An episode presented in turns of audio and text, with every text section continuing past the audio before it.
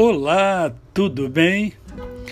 Vamos meditar hoje no texto que encontra-se na segunda carta de Paulo a Timóteo, no capítulo de número 3, do verso 10 ao verso 17, que diz assim: Tu, porém, tens seguido de perto o meu ensino, procedimento, propósito, fé, longanimidade, amor, perseverança as minhas perseguições e os meus sofrimentos, quais me aconteceram em Antioquia, Icônio e Listra, que variadas perseguições tenho suportado.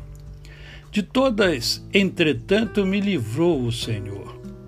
Ora, todos quantos querem viver piedosamente em Cristo Jesus serão perseguidos.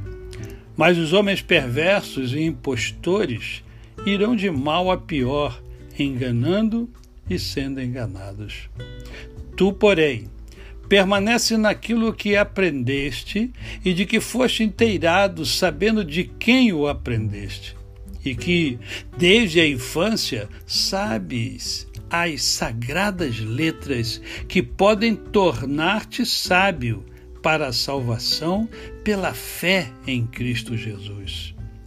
Toda a Escritura é inspirada por Deus e útil para o ensino, para a repreensão, para a correção, para a educação na justiça, a fim de que o homem de Deus seja perfeito e perfeitamente habilitado para toda boa obra. É muito interessante nós observarmos o exemplo de Paulo, né? Porque ele fala sobre si mesmo, ele fala sobre a sua vida, ele fala, uh, inclusive ele ele chama Timóteo, né, para focar na vida de Paulo.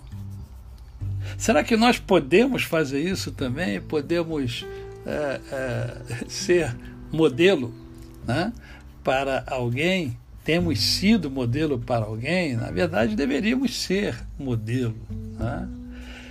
E a modelagem é muito importante e, e você sabe disso, porque você é filho, é filha, ou você tem filho, tem filha, e sabe que normalmente os filhos né, têm como modelos os seus pais, são os de casa. Então, é, esse é um momento interessante para a gente se autoanalisar. Eu tenho servido de modelo positivo para as pessoas? É, uma outra coisa é, muito importante que Paulo chama a atenção é quando ele diz que todos aqueles que querem viver piedosamente, aqueles que amam a Cristo, aqueles que, que amam verdadeiramente, que buscam seguir os princípios e os valores do Cristo, serão perseguidos. E isso é verdade. Eu mesmo já tive problemas em uma das empresas que trabalhei, né, é, onde eu fui é, perseguido. Ninguém sabe, mas Deus sabe. Né?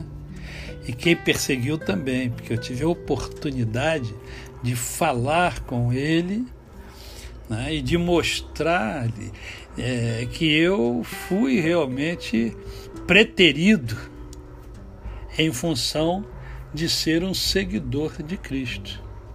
Então isso acontece ainda hoje, né? E hoje talvez esteja até pior, viu? Uma outra questão que, que Paulo fala com muita propriedade aqui é que as sagradas letras podem tornar o homem sábio para a salvação pela fé em Cristo Jesus. Observe que o texto diz que toda é, é que toda a, a, as sagradas escrituras, as sagradas letras podem tornar o homem sábio podem tornar. Por quê? Porque tem uma parte que cabe ao homem, cabe a mim, cabe a você uh, realmente uh, ler a palavra, absorver a palavra e viver a palavra. Esses três passos fazem parte do processo. Não adianta só a gente ler, não adianta só a gente conhecer, a gente precisa praticar. Né? Por isso, as Sagradas Letras podem tornar, desde que nós façamos a nossa parte.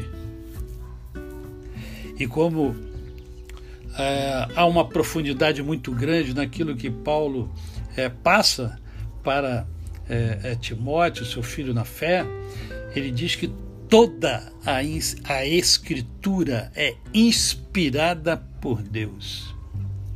Toda a Escritura. Deus usou cerca de 40 homens, iluminou esses homens, inspirou esses homens para formar as sagradas Escrituras, sempre apontando para Cristo Jesus, que é o centro das Escrituras e que deve ser o centro da minha e da sua vida. Então, a, as sagradas letras, a Bíblia Sagrada, as sagradas Escrituras, a Santa Palavra, seja lá como você é, é, chama a Bíblia. Né? Antigamente alguns chamavam de o livro da capa preta, hoje tem capa de tudo quanto é cor. Né? É, esse livro é um manual, é um manual de vida com excelência. E é, é esse manual, ele tem uma utilidade enorme. Veja bem, é no ensino, na repreensão, na correção, na educação, na justiça. E por quê? Nada de Deus é sem objetivo. E aí ele termina falando que no verso, no verso 17, ele fala que há um propósito de Deus. E qual é o propósito de Deus? É para que eu e você sejamos habilitados em toda boa obra. Nós fomos criados, nós vivemos para efetuarmos boas obras a você o meu cordial bom dia. Eu sou o pastor Décio Moraes.